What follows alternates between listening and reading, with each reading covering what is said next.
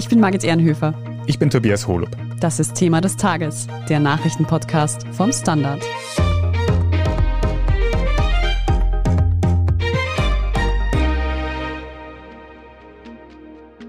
Brauchen wir in Österreich einen Strompreisdeckel? Diese Frage wird angesichts steigender Energiepreise und der immensen Teuerung immer lauter gestellt. Wir sprechen heute darüber, wie eine solche Preisobergrenze für Strom in Österreich aussehen könnte. Wir schauen uns an, wie gut diese Maßnahme in anderen Ländern bisher funktioniert und wer am Ende tatsächlich von einem Strompreisdeckel profitieren würde. Andras Shigedwari aus der Standard Wirtschaftsredaktion. Du hast dich genauer mit dem viel diskutierten Strompreisdeckel auseinandergesetzt. Was ist denn damit eigentlich gemeint? Nun, da gibt es verschiedene Ideen dazu, dazu werden wir wahrscheinlich noch kommen, aber ganz simpel und grundsätzlich geht es halt darum, dass die Strompreise und zwar die Handelspreise wahnsinnig stark gestiegen sind über die vergangenen Monate. Also mehr als das zweieinhalbfache wird Strom derzeit unter Großanbietern in Österreich gehandelt. Das ist bei den Haushalten zwischendurch stärker angekommen. Derzeit ist es wieder sehr moderat. Also schaut man rein bei der Statistik Austria, dann zahlen die Haushalte für Strom derzeit etwa genauso viel wie vor einem Jahr. Da hat sich gar nichts getan. Der Arbeitspreis ist zwar gestiegen, aber der Staat hat da mit verschiedenen Abgabensenkungen bisher recht erfolgreich gegengesteuert. Aber eben die große Befürchtung ist, dass sich das jetzt bald nicht mehr ausgehen wird und dann im Herbst das immer mehr und immer mehr bei den Verbrauchern durchschlagen wird. Also dass nach Gas auch dann nochmal ein gewaltiger Preissprung bei Strom kommt und das zweieinhalbfache oder sogar mehr, das ist natürlich schon viel. Und wie könnte so ein Strompreisdeckel jetzt in Österreich ganz konkret ausschauen? Du hast schon anklingen lassen, es gibt da verschiedene Ideen. Genau, also eine recht simple Idee besagt, dass eigentlich eine Art Strompreisdeckel wie eine Art Sozialleistung fungieren würde. Also derzeit bekommen ja die Haushalte Geld vom Staat oder werden Geld bekommen wegen der hohen Energiekosten, die da auf uns zukommen. Und das könnte man natürlich auch umdrehen. Das heißt, die Energieversorger, ob nun Verbund, EVN oder Wien Energie, wie sie alle heißen, würde die Haushalte beliefern und für einen Teil des Lieferumfangs würden aber nicht die Kundinnen und Kunden bezahlen, sondern der Staat. Gibt zum Beispiel die Idee vom WIFO-Chef Gabriel Felbermeier, der sagt zum Beispiel für 80 Prozent des zum Beispiel Stromverbrauches würden die Haushalte gar nichts bezahlen. Das würden also eben diese Energiegesellschaften vom Staat erhalten und für die übrigen 20 Prozent würden sie den Marktpreis bezahlen. Und der Vorteil wäre halt hier, dass noch ein bisschen ein Preissignal wahrscheinlich vorhanden wäre. Also jene Haushalte, die noch mehr Energie einsparen, hätten einen finanziellen Vorteil, aber sie werden von diesen wahnsinnig hohen Kosten etwas entlastet. Das ist so die eine Idee, also ein Strompreisdeckel für Haushalte als Art soziale Zuschuss. Und die zweite Idee, die vielleicht interessanter ist, die zielt darauf ab, den Gaspreis und den Strompreis zu entkoppeln. Denn was ist passiert über die vergangenen Monate? Der starke Anstieg des Gaspreises, der halt auf einen tatsächlichen Mangel auch zurückgeht, weil da immer weniger Gas kommt, der zieht die Strompreise sehr, sehr stark mit in Europa. Wir reden jetzt über Strompreise. Was hat da der Gaspreis damit zu tun? Nun, Gas wird auch eingesetzt zur Stromproduktion. Das ist in vielen, vielen Ländern gar nicht so viel. Also in Österreich zum Beispiel, laut Daten des Klimaministeriums, sind 16 Prozent unseres Bruttostromerzeugung Gaskraftwerke. Aber der Markt ist so organisiert, dass das dort eine große Rolle spielt. Also Strom wird an der Börse gehandelt, wie andere Produkte auch. Und da wird also immer geschaut, wie viel Strom wird gerade gebraucht und wie viel Strom wird angeboten. Also jetzt fiktive Zahlen. Zum Beispiel, jemand bietet an, ein Drittel des Stroms, der benötigt wird, am Tag X für, sagen sagen wir jetzt 3 Euro, das sind Fantasiezahlen, ein weiteres Drittel wird angeboten für 3,10 Euro und das dritte Drittel wird angeboten für 3,30 Euro. Und der Preis, der dann für alle gilt, ist der Preis, der noch genau benötigt wird, um den gesamten Bedarf an Strom abzudecken. Also diese 3,30 Euro im Beispiel. Und das heißt, auch jene Anbieter, die eigentlich für weniger verkauft hätten, profitieren von diesem bisschen höheren Preis. Das nennt man so dieses Merit-Order-System. Das hat bestimmte Gründe, warum das als Preismodell als recht ökonomisch angesehen wurde. Aber dadurch, wenn so eine Situation wie jetzt, so ein paar Stromerzeuger eben ein bisschen höhere Preise haben und da dann höher reingehen müssen in den Markt, dann zieht das die Preise für alle mit. Also auch zum Beispiel in Österreich der Verbund erzeugt 95 Prozent seines Stroms mit erneuerbaren Wind. Wasserkraftwerke, profitiert aber auch von diesen höheren Preisen genauso mit, weil eben die Abschlüsse derzeit durch das etwas teure Gas für alle Stromverkäufer höher sind. Und wenn man jetzt so einen Preisdeckel einführen würde, wer würde denn davon profitieren? Nun, es würden also bei dieser Idee zum Beispiel, wenn wir bei diesem Punkt 2 bleiben, dann würde der Staat einfach bei den Stromerzeugern sagen, okay, passt auf, wir subventionieren euch das Gas, das sie benutzt, um den Strom zu erzeugen. Das hätte dann eben Auswirkungen, die würden dann am Markt so die Hoffnung wieder ein Stück weit billiger anbieten können. Also diese ganze Kaskade, die ich vorher beschrieben habe, wo die Preise eben für alle etwas hochgehen, weil Gas bei der Stromerzeugung teurer ist, die wäre damit gebrochen, wenn man Gas hier wieder günstiger machen würde. Und das würde eben bedeuten, dass der Strom eigentlich für alle Endkunden, das sind auf der einen Seite natürlich die Haushalte und auf der anderen Seite natürlich auch Unternehmen, billiger werden würde. Und was ist dann der Unterschied von so einem Strompreisdeckel konkret zu anderen Maßnahmen gegen die Teuerung? Der Unterschied ist, dass eine Hoffnung eben wäre, dass dadurch, dass was im Prinzip passiert, ich glaube, darum hake ich auf diesen Punkt herum, auch wenn es kompliziert ist, dass ein sehr kleiner Teil des Marktes, also in Österreich eben, wie wir vorher gesagt haben, weniger als 20 Prozent des Strommarktes wird über Gaserzeugung geregelt, aber das zieht den gesamten Marktpreis nach oben. Und jetzt bei dieser Idee, bei diesem Preisdeckel, so wie das schon ein paar Länder machen, dazu kommen wir ja wahrscheinlich noch, wäre, ich muss nur diesen relativ kleinen Marktsegment subventionieren und habe dann am gesamten Marktsegment eine Preisauswirkung. Das heißt, der Preis geht runter. Und eine Hoffnung ist eben bei diesem Preisdeckel, dass ich dort im Vergleich noch recht günstig agieren könnte. Das ist natürlich teuer, aber ich muss eben nur einen bestimmten Teil des Marktes subventionieren, nämlich die Stromerzeuger, die Gas nutzen, um den Preis für alle zu senken. Das ist der eine vielleicht Vorteil, wenn man alle Kunden fördern würde. Und der zweite, glaube ich, gewichtige Punkt ist, wir dürfen nicht vergessen, wir haben ja derzeit eine Inflationskrise, also große Probleme wegen der stark steigenden Preise. Wenn jetzt nur die Haushalte Unterstützung bekommen, würde das die Inflation an sich nicht geringer machen. Man würde den Haushalten halt nur Geld geben, um damit umzugehen. Wenn es aber einen Mechanismus gibt, um auch die Preise zu senken bei Strom, wenn er funktioniert, dann würde das natürlich schon einen im Prinzip dämpfenden Effekt auf die Inflation in den kommenden Monaten zumindest haben. Da stellt sich mir jetzt aber noch die Frage, wie viel kostet dann das alles für den Staat? In Spanien und Portugal, die beiden Länder machen das schon, da ist von deutlich über 8 Milliarden Euro die Rede. Das ist also viel Geld. In Österreich gab es jetzt eine Schätzung von einem früheren Chef der E-Control, der so mal Daumen vielleicht mit 3, 4 Milliarden pro Jahr rechnet. Also das ist schon sehr viel Geld eine Möglichkeit wäre, und so wird es auch in Spanien gemacht, dort wird eine Gebühr eingehoben, um es jetzt noch komplizierter zu machen, das Ganze. Also dort zahlen alle Haushalte auch ein bisschen etwas mit an dieser Lösung. Aber eben die Idee ist, man wird sehen, wie das dort funktioniert, dass halt dadurch, dass man eben wie vorher beschrieben auf den gesamten Markt diesen preisdämpfenden Effekt hat, das vielleicht immer noch trotzdem insgesamt einen Vorteil für die Menschen bringt, auch wenn man dann eine kleine Gebühr von ihnen im Gegenzug doch noch verlangt. Kann man vielleicht schon einschätzen, so ein Strompreisdeckel wirkt sich der auch wirklich effektiv auf die Rechnungen der Kundinnen aus oder streichen da dann vielleicht die Energiebetriebe einfach mehr Gewinne ein?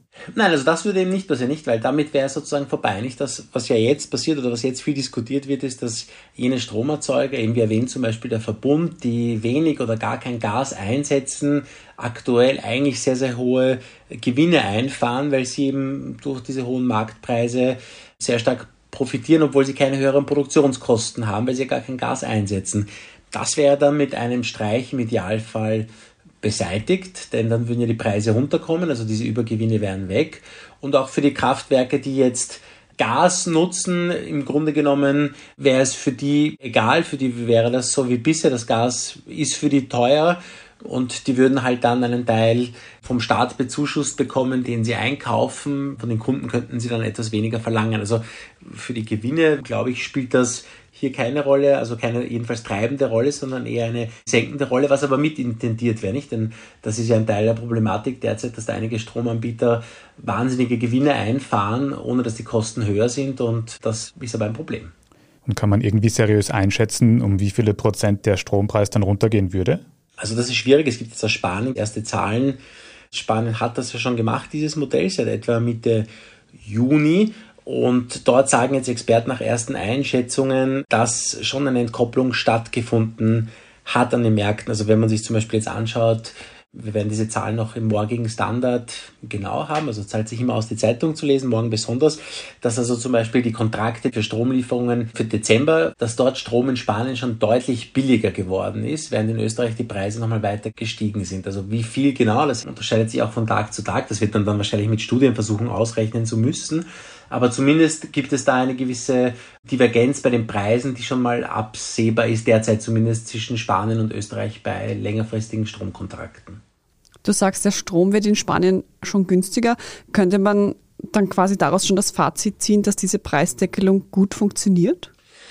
Nein, ich glaube, das würde natürlich übersehen, dass es auch viele Probleme gibt. Also ich glaube, die Frage ist halt, was man will, nicht? Und was das Ziel ist. Und zum Beispiel, wenn man jetzt nur das Ziel verfolgt, die Strompreise zu senken, dann glaube ich, gibt es da wenig Zweifel, dass das funktioniert. Ein Problem halt für Österreich ist, dass, wie alle Expertinnen und Experten sagen, dass halt Spanien und Portugal ein relativ abgeschiedener Energiemarkt ist. Da sind also die Netze auch kapazitätsmäßig darauf nicht ausgelegt, wahnsinnig viel an Energie zu exportieren. Das ist in Österreich anders. Wir haben da sehr rege Austauschverhältnisse mit Deutschland. Es gibt einen zentraleuropäischen Energiemarkt. Das ist dann natürlich ein praktisches Problem, worauf viele Ökonominnen und Ökonomen hinweisen. Was ist, wenn wir jetzt anfangen, hier zu subventionieren, also jene Kraftwerke, die mit Gas Strom erzeugen, denen Geld zu geben und plötzlich sagen dann Einkäufer in Deutschland, in Polen, in Slowenien, hey, super, in Österreich gibt's billigen Strom, ja, den kaufen wir nicht. Dann würden also die österreichischen Steuerzahlerinnen und Steuerzahler den Strom dort subventionieren. Ein zweiter Punkt ist natürlich, der hohe Preis hat ja auch eine sehr starke Anreizwirkung im Prinzip, nicht? Energieunternehmen werden jetzt Interesse haben, vor allem in erneuerbare Energien zu investieren, weil sie sagen, hey, da lässt sich sehr viel Geld machen. Zugleich gibt es einen Anreiz, im Prinzip Energie zu sparen, weil es recht teuer wird. Und wenn ich natürlich die Preise kappe oder hier den Markt künstlich eingreife und diese Preise verzerre, dann werden diese Signale schwächer. Und es geht ja bei dem Ganzen auch um einen Konflikt mit Russland natürlich. Das ist ja, warum es ausgebrochen ist. Und wenn jetzt das Ganze dazu führt, dass wir zum Beispiel mehr Gas verbrauchen als in einer Alternativsituation, weil eh keiner spart, dann heißt das natürlich mehr Geld, das wir in Richtung Moskau und Richtung Wladimir Putin schicken. Das muss uns auch bewusst sein. Wir sprechen jetzt gleich noch darüber, wie die österreichische Politik zu einem Strompreisdeckel steht. Nach einer kurzen Pause bleiben Sie dran. Tag, mein Name ist Oskar Bonner. Ich habe den Standard gegründet, weil es damals keine Zeitung gab, die mit den Menschen auf Augenhöhe kommuniziert hat. Guten Tag, mein Name ist Michael Grill und ich lese den Standard, weil genau das wichtig ist. Fundierte Berichterstattung, die erklärt und nicht belehrt. Der Standard, der Haltung gewidmet. Wir haben jetzt schon ausführlich über die Vor- und Nachteile von so einem Strompreisdeckel aus wirtschaftlicher Sicht geredet. Die andere Frage ist, ist das überhaupt politisch denkbar in Österreich? Sebastian Fellner aus der Standard Innenpolitik-Redaktion. Du hast dir angesehen, was man in der österreichischen Politik von so einem Strompreisdeckel hält. Wie steht denn für den Anfang mal die Regierung dazu? Also die Bundesregierung schließt eigentlich, seit dieses Thema am Tableau ist, aus, dass es sowas zumindest in einem nationalen Alleingang geben wird. Sie betont immer wieder, und zwar ÖVP und Grüne, dass sowas maximal auf europäischer Ebene umgesetzt werden könnte. Ein österreichischer Alleingang ist aus Sicht der türkis-grünen Bundesregierung derzeit zumindest undenkbar. Aus den Medien hört man aber auch, dass manche Bundesländer-Chefinnen anderer Meinung sind. Ja, genau so ist es. Als erste hat sich da die niederösterreichische Landeshauptfrau Johanna Mikl-Leitner aus der Deckung gewagt, die gesagt hat, es braucht jetzt einen Strompreisdeckel und dass man dann nicht auf die Europäische Union warten könne. Da ist dann relativ bald ihr oberösterreichischer Kollege Thomas Stelzer nachgezogen und auch der steirische Landeshauptmann, der neu angelobte Christopher Drexler, hat gesagt, dass es eine Deckelung des Strompreises braucht. Warum glaubst du, sprechen sich da einige ÖVP-Landeshauptleute gegen die Bundesregierung aus? Also man kann sich dem logisch schon ein bisschen annähern. Johanna Mikl-Leitner will im Frühjahr 2023 wiedergewählt werden. Die Umfragen schauen jetzt verhältnismäßig schlecht aus für sie. Christopher Drexler in der Steiermark zum Beispiel ist ganz frisch angelobt als Landeshauptmann und sein Vorgänger hat ihn, glaube ich, bei der Angelobung selbst auch noch ausgerichtet, dass er ein paar Sympathiepunkte noch sammeln muss und das könnte so ein Versuch sein, das zu tun jetzt. Thomas Stelzer hat keine Wahlen anstehen, aber was mir ÖVPler und ÖVPlerinnen aus den Ländern erzählt haben, ist, dass das quasi so der natürliche Modus von Landesparteien ist, weil die so viel näher an der Bevölkerung sein. Die haben sehr viele Bürgermeisterinnen und Bürgermeister in ihren Reihen, die sind an einem Tag auf 15 Terminen im ganzen Land unterwegs und kriegen diese Sorgen der Bürgerinnen und Bürger halt so direkt mit. Dem könnte man natürlich entgegnen, dass auch ein Minister oder eine Ministerin durchaus mitbekommt, dass hohe Strompreise ein Problem für die Leute sind. Aber so wird das in den Ländern stellenweise argumentiert, dass man halt so nahe an den Menschen ist, dass man die Probleme so hautnah spürt. Vielleicht ganz kurz, wie schaut es in anderen Bundesländern, in anderen Parteien aus bei dem Thema? Die SPÖ-Landeshauptmänner Hans-Peter Doskozil im Burgenland und Peter Kaiser in Kärnten haben sich bereits für Deckelungen ausgesprochen. Doskozil geht dabei auch so weit, dass er auch einen Spritpreisdeckel fordert, wohl wissend, dass das auf österreichischer Ebene wohl nicht passieren wird. Und da schwingt ja auch schon mit, dass SPÖ-Landeshauptleute eben nicht das Problem quasi haben, dass sie auf Bundesebene Regierungsverantwortung haben. Interessanter ist es eben in der ÖVP, wie du schon angesprochen hast. Die Bundesregierung ist gegen einen Deckel. Die Landeshauptleute in einigen ÖVP-Bundesländern sind für einen Deckel.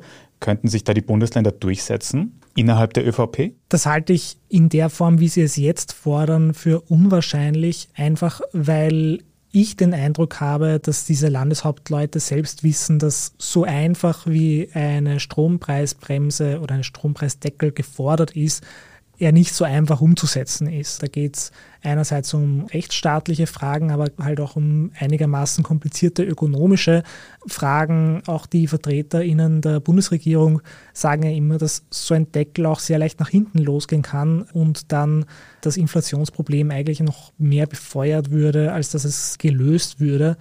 Was ich mir vorstellen kann, nachdem sich da jetzt äh, ÖVP-Vertreterinnen und Vertreter mehr oder weniger auf öffentlicher Bühne ihre Meinungsverschiedenheiten ausgerichtet haben, dass die in irgendeiner Form zu einem Kompromiss finden.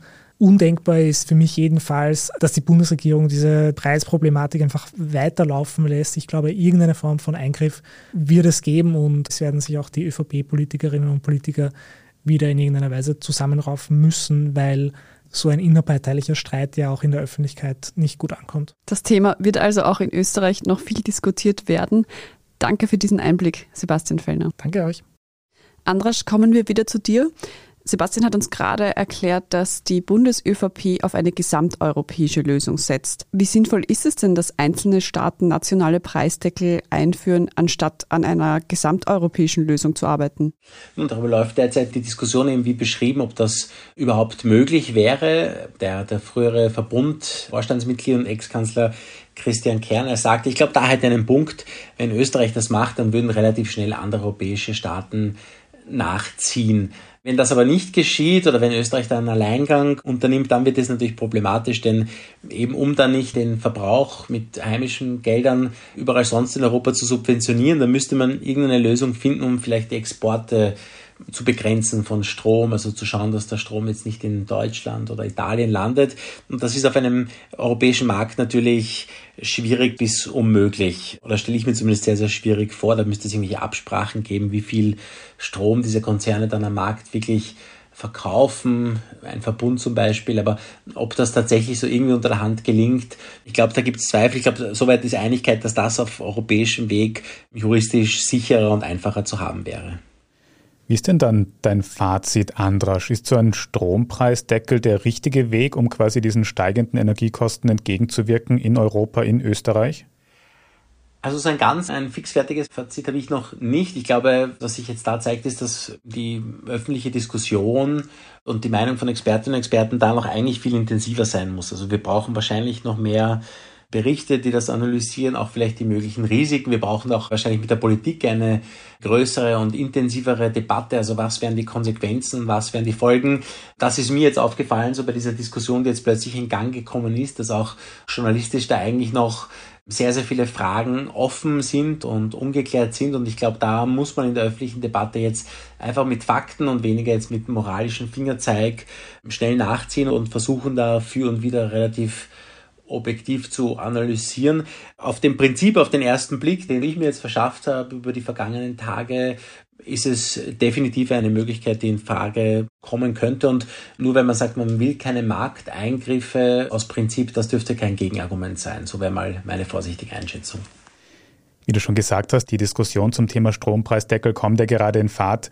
Wir beim Standard werden in den nächsten Wochen und Monaten unser Bestes tun, um eben die objektiven Daten dazu beizutragen. Deswegen vielen Dank mal für diese Einschätzung, Andras Sigetvari. Sehr gerne, bis zum nächsten Mal. Wir sprechen jetzt gleich noch über den heutigen Besuch des deutschen Vizekanzlers Robert Habeck in Wien. Wenn Sie unsere journalistische Arbeit beim Standard unterstützen möchten, dann können Sie das zum Beispiel tun, indem Sie ein Standard-Abo abschließen. Wenn Sie uns über Apple Podcasts hören, dann können Sie dort auch ein Premium-Abo abschließen. Jetzt aber dranbleiben, gleich gibt es die Meldungen.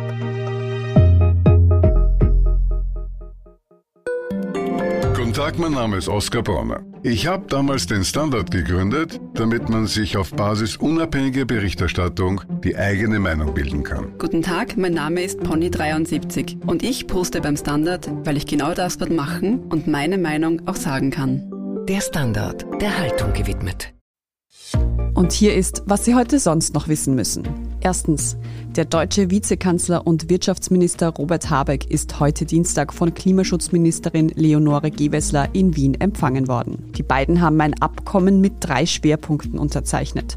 Erstens sollen die Durchleitungsrechte auch im Fall eines Gasmangels gesichert sein, denn Tirol und Vorarlberg werden etwa über Deutschland mit Gas versorgt. Zweitens will man ein Abkommen zur Nutzung der Erdgasspeicher abschließen und drittens wolle man enger bei Unabhängigkeit und Diversifizierung der Erdgasversorgung zusammenarbeiten. Zusammenarbeit ist natürlich schon vor dem Notfall wichtig und genau das bekräftigen wir heute noch einmal in dieser gemeinsamen Erklärung. Auch Thomas Mayer, Europakorrespondent vom Standard, war bei der Pressekonferenz dabei. Die Lage erinnert doch ein wenig an die Finanzkrise 2008 und die Griechenland-Krise und andere Krisen im letzten Jahrzehnt, nämlich dass auf gemeinsamer europäischer Ebene zu wenig zu langsam und zu unentschlossen passiert. Wie schätzen Sie, Herr Vizekanzler, diese Situation ein?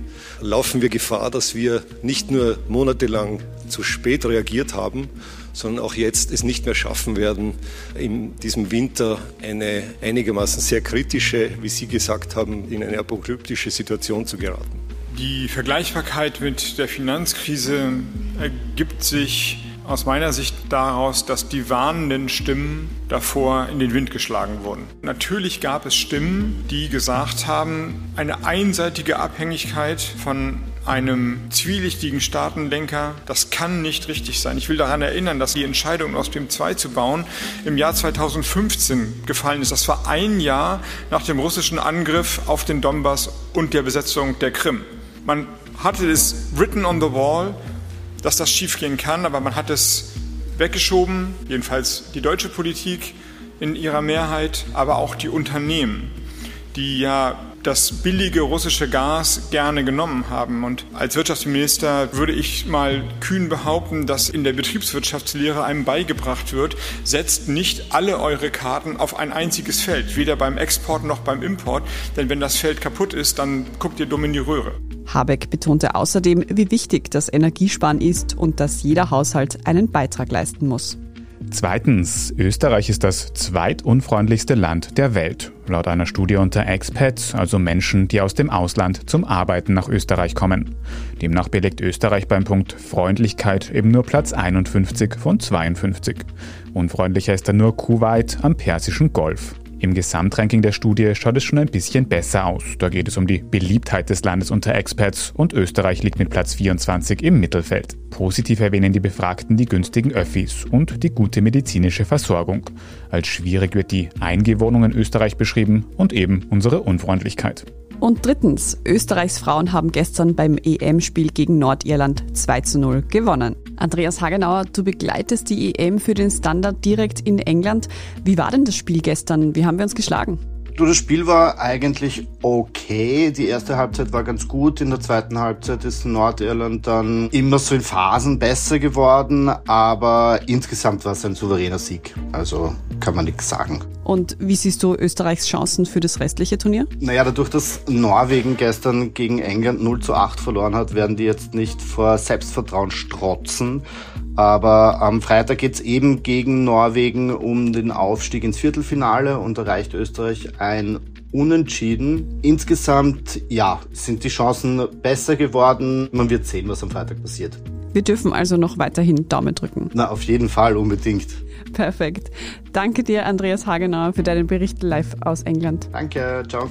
Alles weitere zum aktuellen Weltgeschehen lesen Sie dann wie immer auf derstandard.at. Wenn Sie Feedback haben, schicken Sie es gerne an podcast.derstandard.at. Und wenn Ihnen diese Folge von Thema des Tages gefallen hat, dann abonnieren Sie uns doch auf Ihrer liebsten Podcast-Plattform. Bei der Gelegenheit können Sie dann gerne auch gleich eine gute Bewertung dort lassen. Das hilft uns wirklich sehr. Ich bin Tobias Holub. Ich bin Margit Ehrenhöfer. Danke fürs Zuhören und bis zum nächsten Mal.